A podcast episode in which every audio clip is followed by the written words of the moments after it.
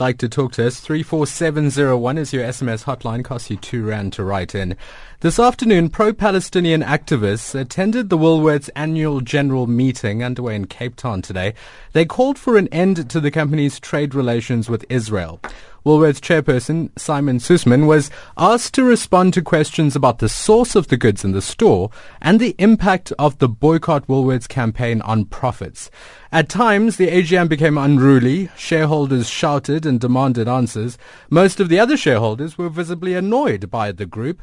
Joining us on the line is the Woolworths spokesperson, Susie Squire. Thanks for joining us, Susie. Good afternoon. Hi there. Good afternoon. So where do Woolworths source their products? Well, to be clear, we are a proudly South African company. We get over 95% of our food products here in South Africa. The only time we source anything abroad is when we can't get something locally, or for instance, if a crop has been damaged and it's not up to the standard that Woolworths um, would want for its customers. Um, in those instances, we might go overseas, we might go to France, might go to Kenya, or indeed there are a very, very small number of products that we source from Israel. And just to get a handle on this, um, we have thousands and thousands of products in our food aisles. At the moment, currently, only three are from Israel. That's figs, pretzels, and pomegranate seeds. And in line with the South African law, all of the products' countries of origins are clearly labelled so that customers have the right to choose. And where in Israel are these products sourced from? Because some may question, is it sourced from the occupied territories? We've always been clear that we do not source from the occupied territories, and neither do any of our suppliers have plants in the occupied territories or operations in the occupied territories.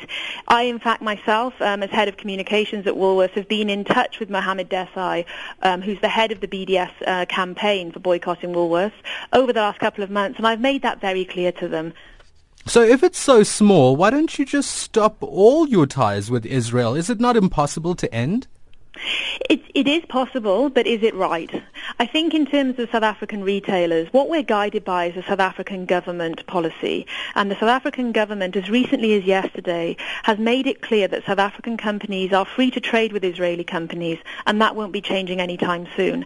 I think, um, to put it in perspective, as a big retailer, you do become subject to campaigns. And although the BDS might have a view on Israel today, tomorrow a campaign group could have a view on Egypt or Kenya or Spain. And so I think as a South African retailer, we've got to be guided by um, the South African government policy, and they're quite clear what that is at the moment. And indeed, all South African retailers are trading with Israel at the moment.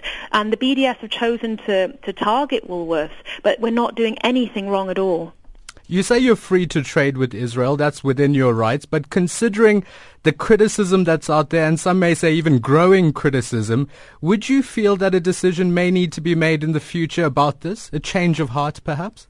I think we're clear that we will always be guided by South African government policy. So if the government changes that, then we would look at it, of course. But the South African government aren't going to. And I think everyone has a right to expression and everyone has a right to protest. The only thing they don't have a right to do is protest in Woolworths stores and intimidate and threaten our staff and customers. Then why refuse to meet with those who are protesting at your stores? BDS has been trying to meet with you for several weeks now until a court order was made yesterday you refused to do so. Why? We have engaged with the BDS. As I said, I've answered every question that the BDS campaign have had, and we are going to meet with them before the 10th of December. But just to clarify, that meeting is not about whether we will continue to stock from Israel. That meeting is about how we bring an end to the violent protests that the BDS have been taking part in in our Woolworths stores. The South African government and the judge yesterday was clear that Woolworths is only doing what's in line with other South African retailers and most importantly of all the government guidelines. Susie, a final question. Today was your AGM. BDS were trumpeting 18 million rand that they claim the company Woolworths has lost as a direct result of their boycott campaign. How would you respond to them and to your shareholders? I don't recognize that number, I must tell you. Um, I understand there was some sort of study done by a researcher at Wits University, but neither she nor the BDS have shared their methodology, and we haven't provided them with any information. So it's not clear to me how they've come up with that number. Um, you'll probably know we released a trading update last week, um, which shows that year-on-year sales are significantly up on last year, and that's in a very difficult um, economic environment. So um, in that sense, you know, trading is very good for Woolworths.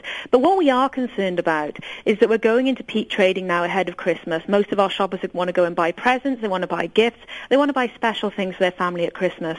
And the reason we took out the interdict is because we are worried that if the BDS continue to behave in the way that they were, that our customers will be put mm-hmm. off, they might not shop with us, but most importantly, they'd be worried for their safety. And many of our staff and customers have expressed that. And I must tell you that when we released the news yesterday that we got the interdict granted and that BDS could no longer shout at our staff and customers in their stores, we've had thousands of customers writing to us with messages of support. Susie, thanks for joining us. Susie Squire is the spokesperson for Woolworths. 19 minutes past.